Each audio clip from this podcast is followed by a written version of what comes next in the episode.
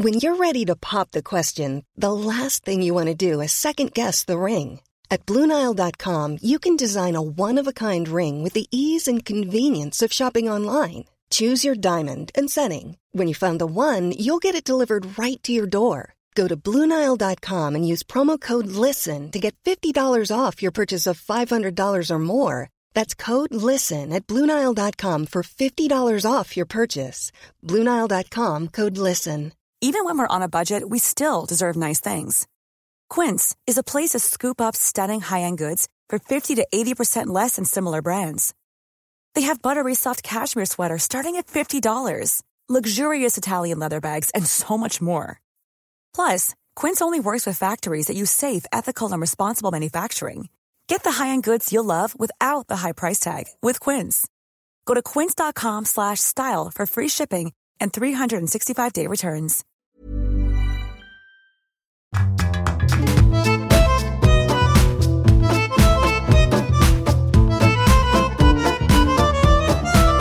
Hello, welcome along to a brand new episode of Writer's Routine. This week we're chatting to Corie Adjmi.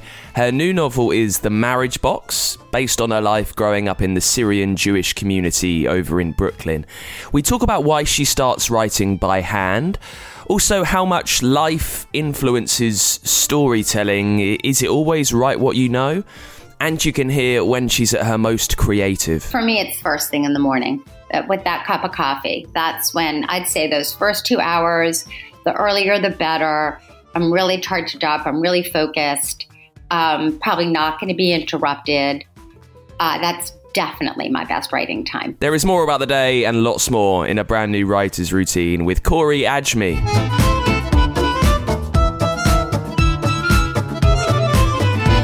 Yes. Welcome along to the show. My name's Dan Simpson. This is Writer's Routine. Very simple. Does what it says on the tin. Hopefully, we take a look through an author's working day to see how they plan their day, their life, their space, to give them the best chance of getting their idea down onto the page. Now, are you a visual writer? Do you like to see your organisation around you all of the time? Do you want to have instant access to your research? Are you a kind of colour coder and highlighter? if that's you, then the sponsor of the show this week could really help you out. Very excited that for just a little while longer, Plottr are helping to power this show, just like the software can help power your writing. It's a writing tool, Plottr that does what it says. It helps you plot, it helps you plan your books the way that you think, so you can outline faster, organise smarter, and turbocharge your productivity. And it's brilliant for visual authors. I've been playing around with it for a little while now. When you open the software up, you get a digital corkboard where you can easily swap between the timeline, the outline, your notes, the details on your characters and your places. You can tag them, you can color code them to make it really easy and fast to skim through and to find what you need. It's always there around you, doing the work in the background. So the only thing you need to do is to focus on the words on your page, to use everything it can give you to get your idea down it lets you track all the details of your plot at a scene level and switch and swap and use them however you like. Plottr helps you spend more time writing and less time worrying about everything else. I think for us writers, we spend a lot of time faffing about the window dressing of right of simply getting ideas down, of simply getting words on the page. And this can help with that because it takes care of the back end. It helps you strip it back to see what's important and what you need to focus on.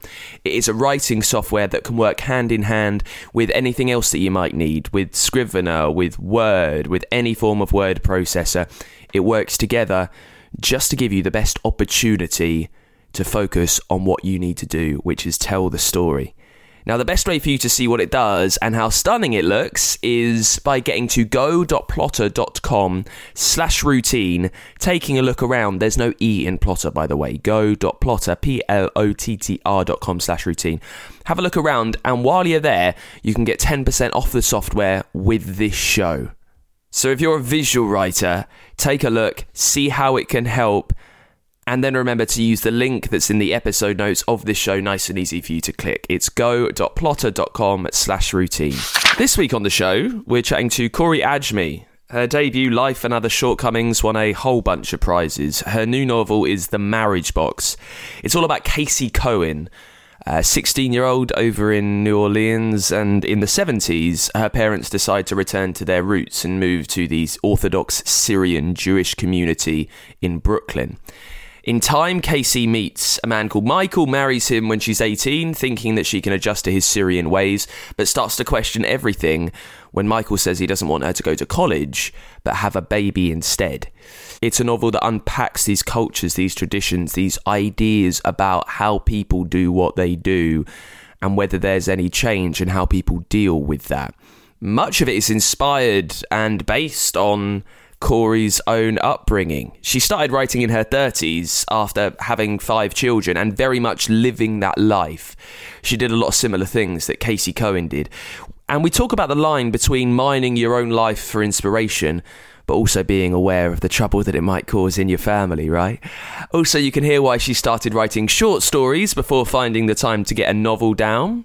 How she came to a point where she could tie various ideas and disparate themes and scenes in her head into one narrative, and we chat through why she is redesigning her writing space to make her more creative. There is a lot on the way with Corie Adjmi in this week's writer's routine, and we start it off with what she sees around her in the place where she sits down to write. Well, I love sitting at a very big desk. So there's always a big desk wherever I am. Um, and where I work mostly these days is in Manhattan. So um, my window overlooks uh, Madison Avenue and um, the Apple Store and people and cars and uh, the bustle really energizes me. It's amazing. I was in New York recently, and as you say, the bustle is incredible. It's energizing, but it's a it's a it's a noisy place. How do you find getting into your zone of writing, maybe the quiet space that you need, while there's so much happening around you? Well, when I need to do a certain kind of writing, I get into the habit of waking up really early in the morning, like maybe 5 or 5:30. And I love that time when it's super quiet and nothing's happening. Um, then as the day goes on, I can do like different kinds of writing when it's noisier outside, like more editing um, during those times and less like of the creating and the meditative part of writing. I, I work everywhere. Um, I think I got in that habit early on, like going to cafes and um, hotels and on airplanes and everywhere. And during COVID, obviously that changed, and I ended up staying home more. And Manhattan is home. So I got into a routine um, that includes Manhattan because that is home. And um, sometimes I'll go out now, but it's easier not to have to lug my computer and um, papers and whatever. So um, when I need quiet, I just make sure to get up really early. Over the years, I've gone to office space to work, especially when I was just finishing up a project or had something specific to do. But mostly I'm at home now. I also had young kids during, you know, a lot of those years, and now my kids are grown and not home. So, um, home, I have an empty bedroom, and it's become my office. So, with this empty bedroom, how have you designed or kind of curated it to to to, to make it a, a, creative space for you to work in for your stories? I mean, is there anything inspirational? Is there anything? Uh, are there plot points on the wall? Have you got a whiteboard letting you know what's coming next in your story? Uh, that's really interesting that you asked me that at this point, um, because I just decided really about, about two weeks ago to redecorate the space um, so that it's more um, conducive to writing and more ins- feels more inspirational because it was my daughter's bedroom. So there's still a bed in the room and just a desk on the side. Um, but it is a really sunny room. So and it's just kind of white and clean and and so it's nice in that way. But um, I've decided to make it mine, and I'm going to put a really big, probably table, not even a desk. I just love big workspaces um, where I can lay out all the ideas and the post its and everything just all over the table, index cards or whatever I might be working with. And talk to me about the desk setup. I'm fascinated by people's desks, right? Uh, uh, are we thinking notepads around you, maybe place places for you to jot things down? Are you working on a laptop or a desktop? What's going on there? So I, I, do, but I all of it. I use note cards, post its, index cards. I use yellow legal paper mostly although I have worked in journals. I use a computer, but I usually start out by hand. I use uh, a pen on ye- yellow legal paper just to start. And then once the ideas start forming, um, I start putting the ideas into the computer. Tell us what is it about starting out by hand with pen, with paper, that helps bring out ideas at that stage, do you think?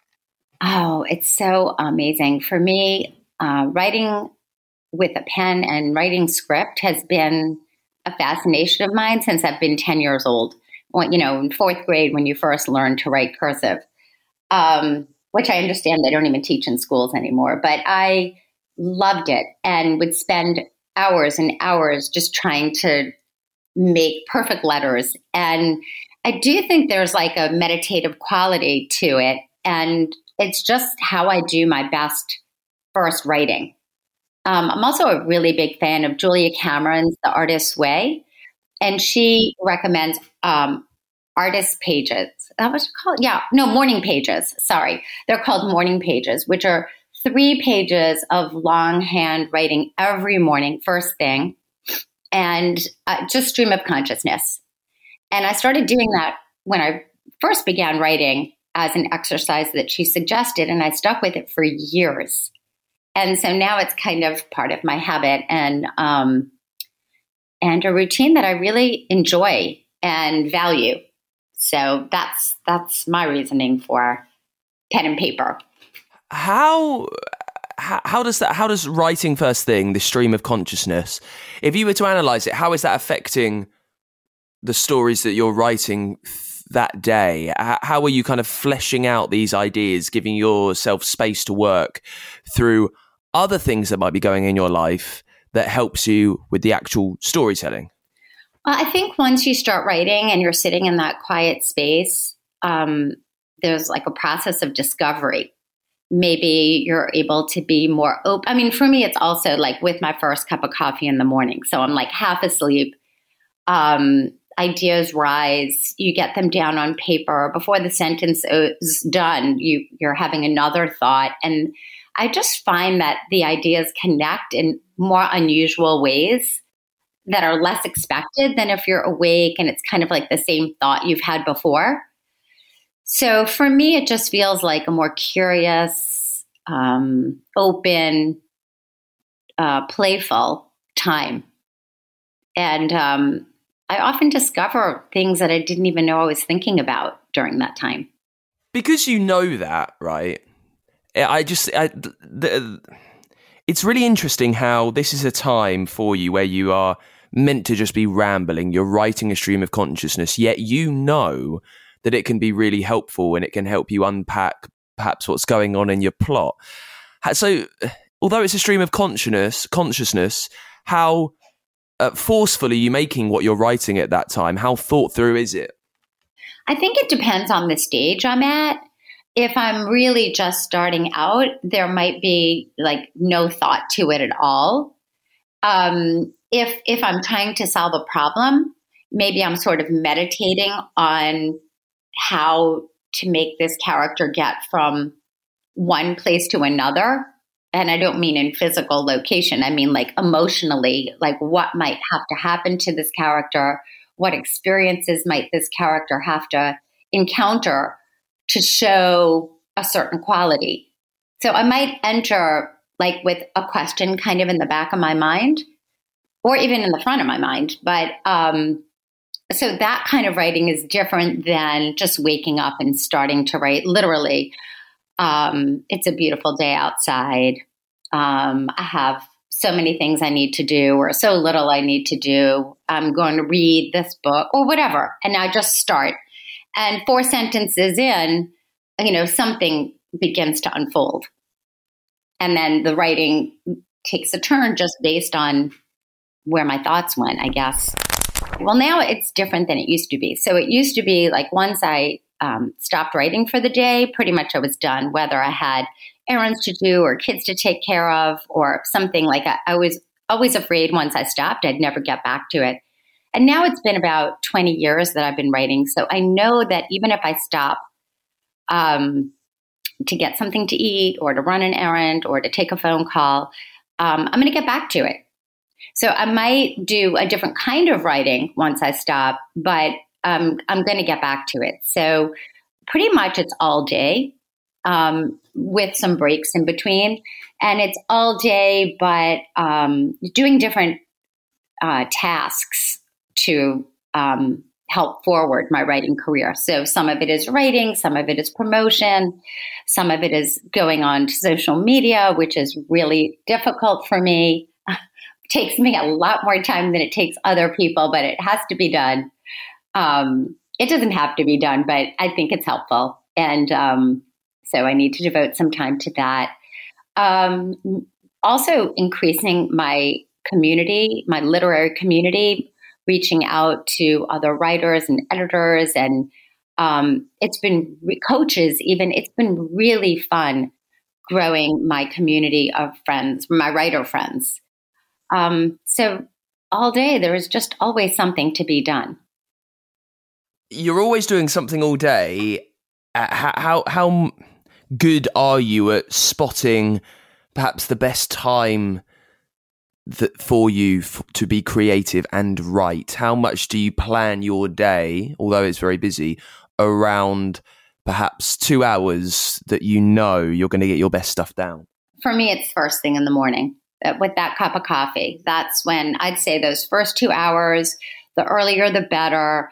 I'm really charged up, I'm really focused um, probably not going to be interrupted. Uh, that's definitely my best writing time. It's my best work time. Like whatever I tackle those first two hours are really going to get my undivided attention and focus. Um, yeah, I would say yeah. And later at night, it gets harder for me to stay as focused and and or to work as fast.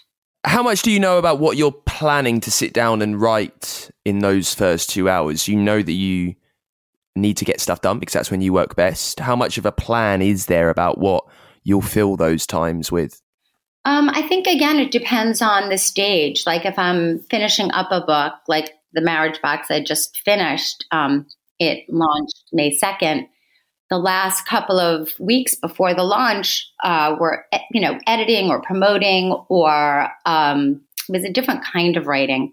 Now, what I've been doing since is little by little ideas that, like this space opened up since May 2nd. And I feel like, okay, now that that baby's out in the world, I can start to think about what's next. And I have a draft of another novel. And so a lot of my downtime, free time, thinking time has been focused like getting getting that book off into the world.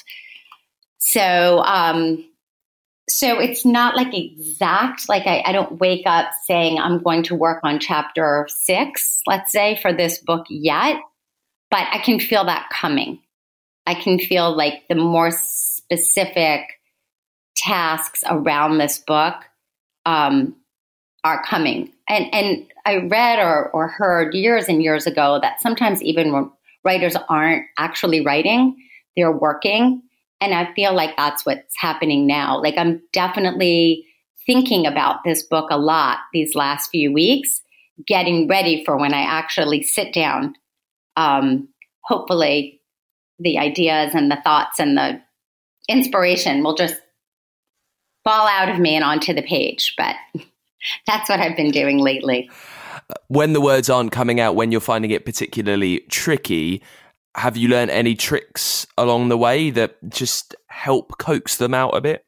Yes, actually.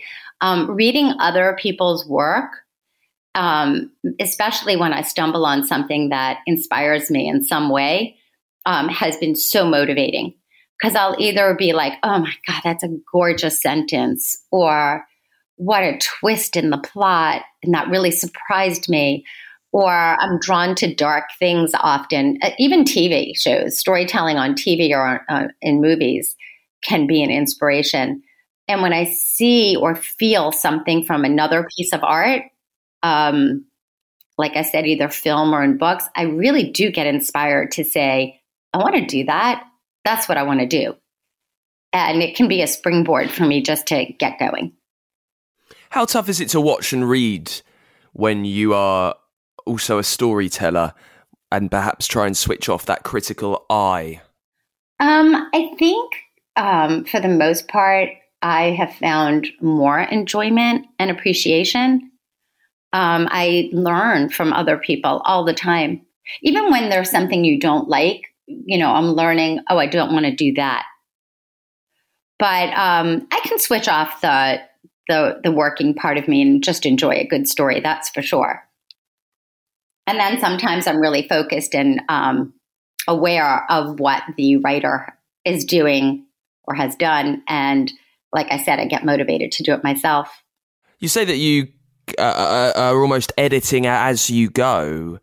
How much is that ingrained into your process? I speak to some authors who will crack out a first draft, who'll blitz their way through it, and then a month, a couple of months later, they'll look back and, and tidy and tweak at that point. How much is that you, or are you like to? Are you someone that likes to almost perfect each page as you're writing? Um, I'll I'll I'll do writing, let's say for a day. Um, get a couple of pages out, and then the next morning I go back and I do look at those pages again. I try not to get too serious about making them perfect because they will probably change. But I don't just write and leave it and move on. I stay kind of, um, I reconnect to what I was thinking about the day before whether it's the vibe or the energy or a certain thread, and I I carry it into the next day.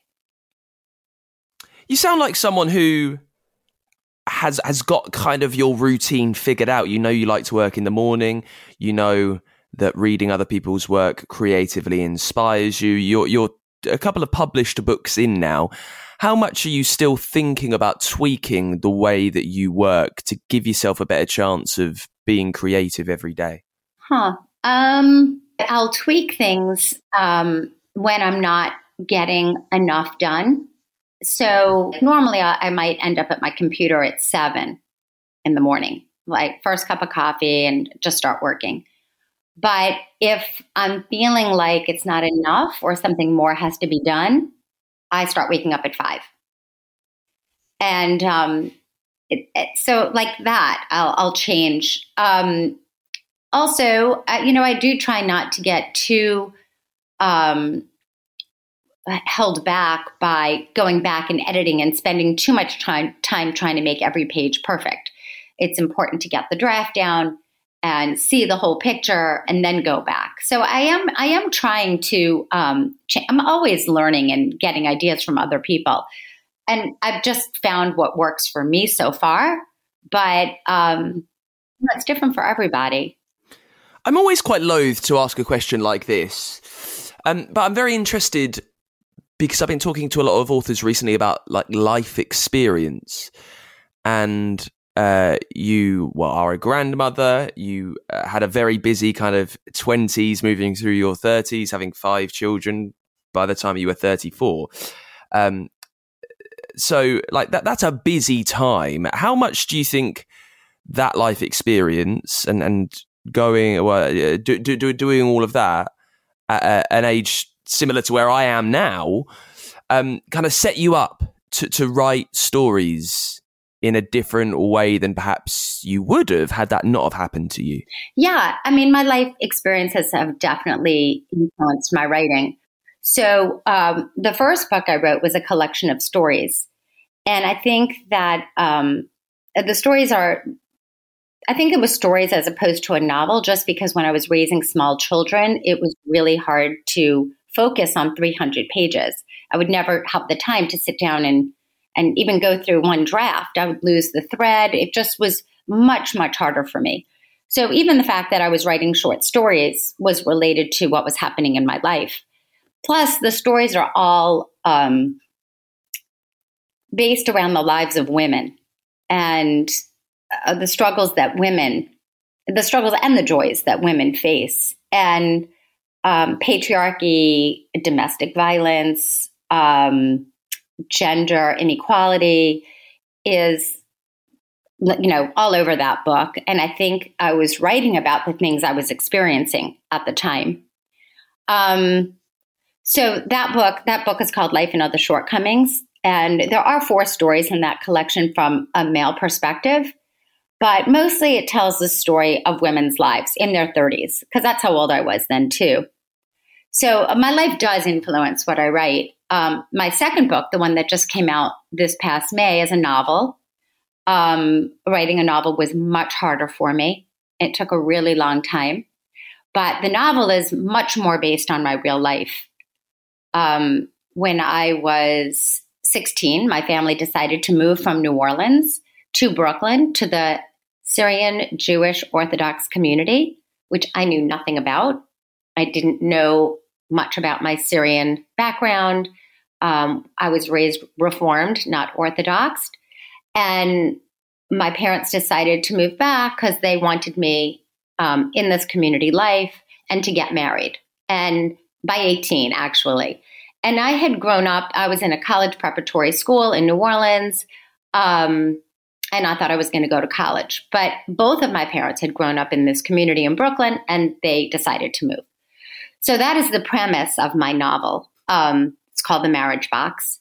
And um, so I do take things from my real life, even though the details of the book are fiction, they're all made up. Um, the premise is based on my actual life. You say that when you were writing when you had children, it kind of had to be short stories because you didn't have the focus or time to get on with 300 plus pages for a novel. What changed that allowed you to do that? Was it perhaps having the first book published and you knew that maybe you had it in you to, to, to, to go longer? That, that was part of it. Um, and also my kids grew up. They're, they're, they're grown now and I have much more time. And uh, really, that's what I needed. I needed time and focus. A lot can happen in the next three years. Like a chatbot may be your new best friend. But what won't change? Needing health insurance. United Healthcare Tri Term Medical Plans are available for these changing times Underwritten by Golden Rule Insurance Company, they offer budget-friendly, flexible coverage for people who are in between jobs or missed open enrollment. The plans last nearly three years in some states, with access to a nationwide network of doctors and hospitals. So for whatever tomorrow brings, United Healthcare Tri-Term Medical Plans may be for you. Learn more at uh1.com. Ready to pop the question? The jewelers at BlueNile.com have got sparkle down to a science with beautiful lab-grown diamonds worthy of your most brilliant moments. Their lab grown diamonds are independently graded and guaranteed identical to natural diamonds, and they're ready to ship to your door. Go to Bluenile.com and use promo code LISTEN to get $50 off your purchase of $500 or more. That's code LISTEN at Bluenile.com for $50 off. Bluenile.com code LISTEN. There's never been a faster or easier way to start your weight loss journey than with PlushCare PlushCare accepts most insurance plans and gives you online access to board-certified physicians who can prescribe FDA-approved weight loss medications like Wegovy and Zepbound for those who qualify. Take charge of your health and speak with a board-certified physician about a weight loss plan that's right for you. Get started today at plushcare.com slash weight loss. That's plushcare.com slash weight loss. plushcare.com slash weight loss. Back with more from Corie Adjmi in just a sec. Very quickly, I want to thank you for listening to the show, for taking the time to find us, however long you've been listening. We've done, I think, like 270 episodes now. And if you've learned anything along the way, if any of the tips and tricks from some of the incredible authors that we've chatted to over the last few years have helped you plan your day, your space, if there's been anything, just little tweaks that's really changed things for you, you can always support the show for that over at patreon.com forward slash writers routine. We've got a little writing community over there where we chat about what's going on, books that we're reading, sharing little tips and tricks along the way. And you can be part of that really easy. Just a few dollars a month helps us carry on. It helps us keep bringing you these chats with the best authors around as often as we can. And for that, you get our thanks, you get merch, there is bonus content. There is even a way for your book to sponsor this show. If you've published something recently and it's not had the fanfare that it deserves, I will do the plugging for you over on our Patreon page. And I know that times are really tight at the moment, so anything that you can like sling our way goes an extraordinarily long way, and I'm extremely grateful for it and it's just me doing all of this. So if you'd like to see it carry on as often as we can, uh, you can help us out by backing and pledging to support the show at patreon.com forward slash writers routine. Let's get back to it then with Corie Adjmi chatting about the routine behind her brand new novel, The Marriage Box. In this part, we discuss tying together ideas and themes into a workable plot. Also, how much she thought of questions that might come as a response to the culture that she grew up in and is writing about too. And we get back to it chatting about the new novel and when that first idea came to her for the marriage box. I think the initial idea started with just m- m- grappling on my own about my life and uh, the choices I made and um, the experiences I, I'd had. And um, there was a lot of fascination with this community. It hasn't been written about very much. And um, I think I also was just, um, you know, almost like a journal, just writing about uh, my life. It was that I was in, probably in my 30s. And um, one thing just led to another. Like I would just tell, I would write a scene and then another scene. And I didn't even know where they were going. They weren't connected. I didn't have a beginning, a middle, and an end. Um, I was just telling stories. And um, I think just one day, I mean, honestly, one day after I had had a couple of short stories published, I was like, I think I'll write a novel. And I had all these scenes. And I thought it was going to be just like a longer short story, which is absolutely not the case. Um, and it took me a much longer to figure out what makes a good novel. And, and it is different than a short story. So um, I was mistaken to think it was just going to take a little bit more time than the short story and just be a little bit longer. It was really different for me. How, how did you learn about the differences then? by studying. I would read other people's work, and instead of just sitting down and reading it just for pure pleasure and joy, I had a pencil in my hand.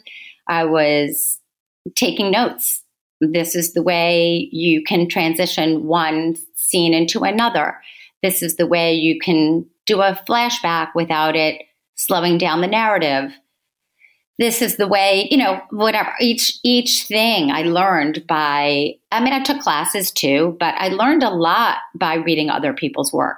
When it came to write the novel and you've got these collection of stories that you've mentioned these scenes rather um, how did you go about fashioning them into a, a, a plot that would tie all of these things together across 300 pages yeah, that wasn't so simple. That's why it took me, I didn't say this yet, but it took me 20 years to write The Marriage Box. That's a really long time. Most people don't have that patience. um, it was just very important for me to write this book, and it was very important that I write it the best way that I knew how. And so um, it took a long time. Um, and like I said, I, I did a little bit of everything. I took classes. I learned on my own. I um, I studied.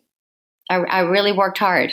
So the marriage box focuses on Casey Cohen now, and you know, as we've spoken about, this is quite an autobiographical piece, but it's slightly different. How did you go about making Casey into someone who had lived similar experiences to you, but actually was not you? How much did you think about the differences between you? Um, I, well, at first, and this was another reason why the novel took me so long to write, is I didn't realize I was doing this, but I was protecting all my characters, including myself. But of course, you don't want to make the mother do something bad or something that she might not do if people are assuming it's your mother. Uh, and same with the father and the husband and even myself. So it was just years in when I said, okay, you know, I got to stop protecting my characters and I'm going to make Casey, who's based on me, do something I could never do. And then once I did that, it kind of freed me up to let the other characters do things that were not true in real life. And that was a huge um, opening, a huge breaking point. And then I could really start to have fun on the page. And then I had to find the threads that would keep my reader interested, keep them wanting to turn the page. And and that part was fun to create. Well, let's talk about that creation then, uh, specifically the fun, the words that you had on the page. H- how much did you think about each word You know, some some writers pore over having the precise, perfect word that comes next. Um, other perhaps genre fiction writers just need it to get them from A to B. How much thought did you give to that thing? So originally, too, my goal and my interest was to write beautiful writing. I wanted it to be literary fiction, whatever that might mean today. But like I said, this was 20 years ago. And um, that was super important to me. And as time went on, I realized like it needs to be beautiful writing or the best writing you can do. But also, it has to be a story that intrigues, it has to be entertaining. And you have to have some reason for your reader to be invested, not just in aware of the author and this beautiful language, but invested in the character. And is their, your protagonist going to be okay? What's going to happen? And that's what really makes the reader turn pages. And I'd say that was one of the hardest things for me, and maybe one of the last things to come. But I will say this thankfully, that has been the thing I've heard the most since the marriage box has been published is that people, I'm hearing a lot, I couldn't put it down. I read it in two Ds. And that has been so satisfying to me because um, it was so hard for me to achieve that. The stories that you're telling here, uh, a, a, lot of them happen in kind of seven the the, the 70s uh, across well New Orleans, then in, into Brooklyn. Um, uh, we're in 2023 now.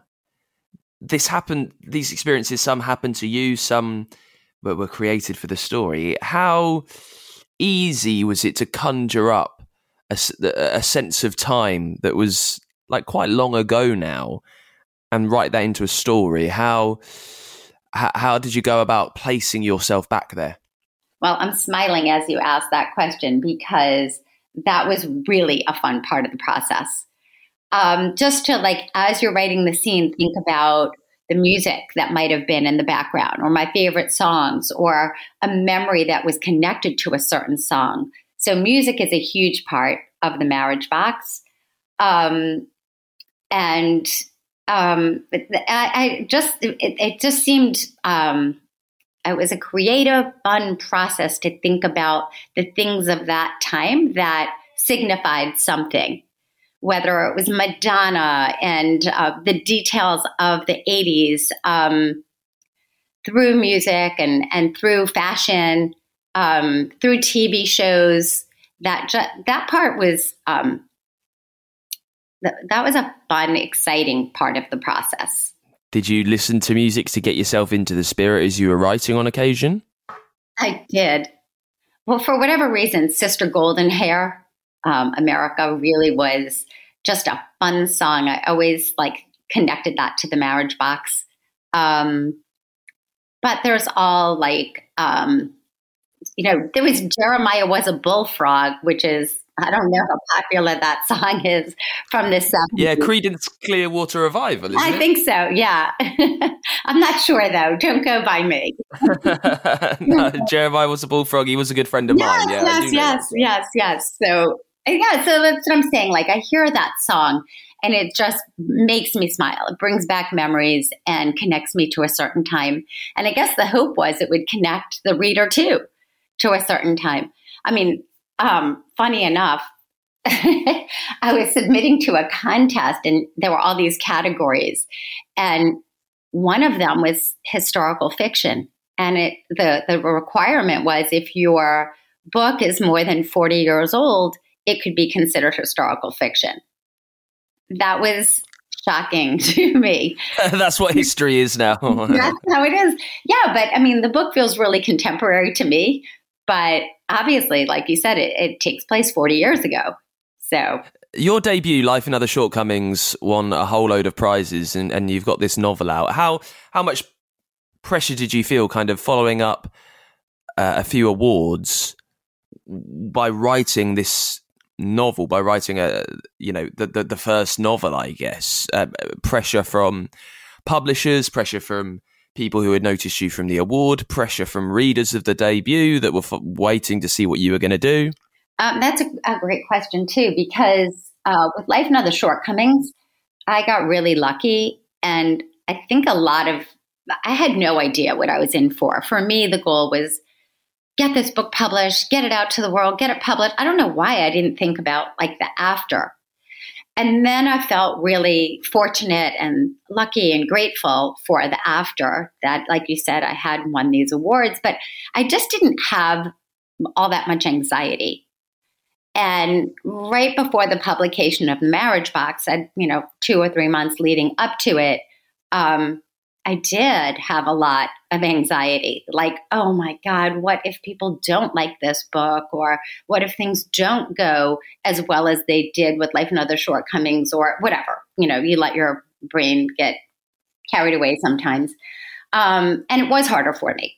But, you know, you have to work the muscle because if you don't put your work out there, nobody can read it, nobody can enjoy it. And it's a risk. But, um, one that's worth taking. At least it has been for me. And um, it definitely was more, I guess, scary the second time, just knowing um, more. Knowing more made it more scary. It's interesting that you said when you published the first one that there wasn't really a plan of what you wanted to do. You just wanted to get these stories out there. Now you've published the marriage box. Um, how much is there a plan going forward now that you are a writer and this is how everyone sees you and this is how you make some money? Um, yeah, there's a plan that I, I really do want to keep writing. I have another book that I have the draft, a first draft done. I'm working on a second draft. Um, and my working requirements for that were to have it be as far away from my real life as possible, hoping that would make it easier to write. And it was really fun to write. Um, and my goal is just to keep writing, uh, to please readers, to write books that people are interested in, that they want to read, that uh, spark interesting conversations. That that's been a really wonderful part of publishing, which again I didn't expect before Life and Other Shortcomings, but just like talking to you and other going to book talks and being on panels and and being at book clubs has been really wonderful. Um, having discussions, um, sometimes really important discussions that my book has sparked, really feels very satisfying. My last question is. I, I, like I understand that communities do things in, in, in very different ways, and what is tradition in one community and type of living might be seen as something very strange to someone else. Like the, the things that you're writing about here from the, the, the 70s, when you've got Casey Cohen, who is 16 years old, who meets her husband, marries him at 18, and then he wants her to have a, a baby instead of go to college. Um, these are things that we might look back on now in 2023, and many people might see that as quite a, a, a strange way of living and a, strange way of uh, treating women, I guess, for I want of a better phrase. Uh, how much did you think about those differences and how they would be seen in 2023 as you were writing? I mean, I, I did. Um, I, I, wanted people to see the difference, not only from the perspective of um, over how over time things change. This is like a, I, I look at this book as a snapshot um, of the way this community was at that time. And I, I, think, you know, the community, the Syrian community has, the Syrian Jewish community has so many beautiful values. Um, they're warm people, they're hospitable people, charitable, and hardworking, really hardworking, which is like the number one um, value outside of family. Family is also a huge, huge um, value.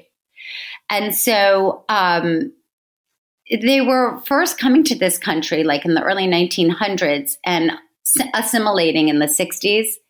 And by the 80s, things, they were just trying to get um, situated and to figure out how they were going to bring their traditional values to this modern world. And so things have changed a lot. I mean, just like in every community. And so um, now the women go to college and they work and they've become they've assimilated somewhat more because it's you know two generations since when the marriage box takes place. That is it for this week's Writers Routine. Thank you so much to Corie Adjmi for coming on the show. That new novel is The Marriage Box, and it's out right now. Next week, we're chatting to the author Tim Lott, who has won many awards. He's written across genre, he's worked as a screenwriter, he teaches creative writing, and he's got a new writing guide out called Yes, But Not, But Wait. Now, to tell you the truth, I, I get kind of pitched a lot of writing guide guru kind of guests, and I've always put it off because I didn't see the value in it really. Um, you know, we're here to learn from authors who have been there and done it, not authors who are trying to kind of tell you what to do. I think there's a fine balance, but Tim has written so extensively and I'd read some of the book and I, I, kind of knew about his background and what he does with teaching writing. And I think it's a really great chat. There's a lot of great advice in there for you next week with Tim Lott on the show. In the meantime, you can support us at patreon.com forward slash writers routine. Drop us a follow on Twitter too. We are at writerspod there. And you can get in touch using the contact page over at writersroutine.com. Uh, I'd love to hear from you, and I will see you next week with Tim Lott. Until then, bye.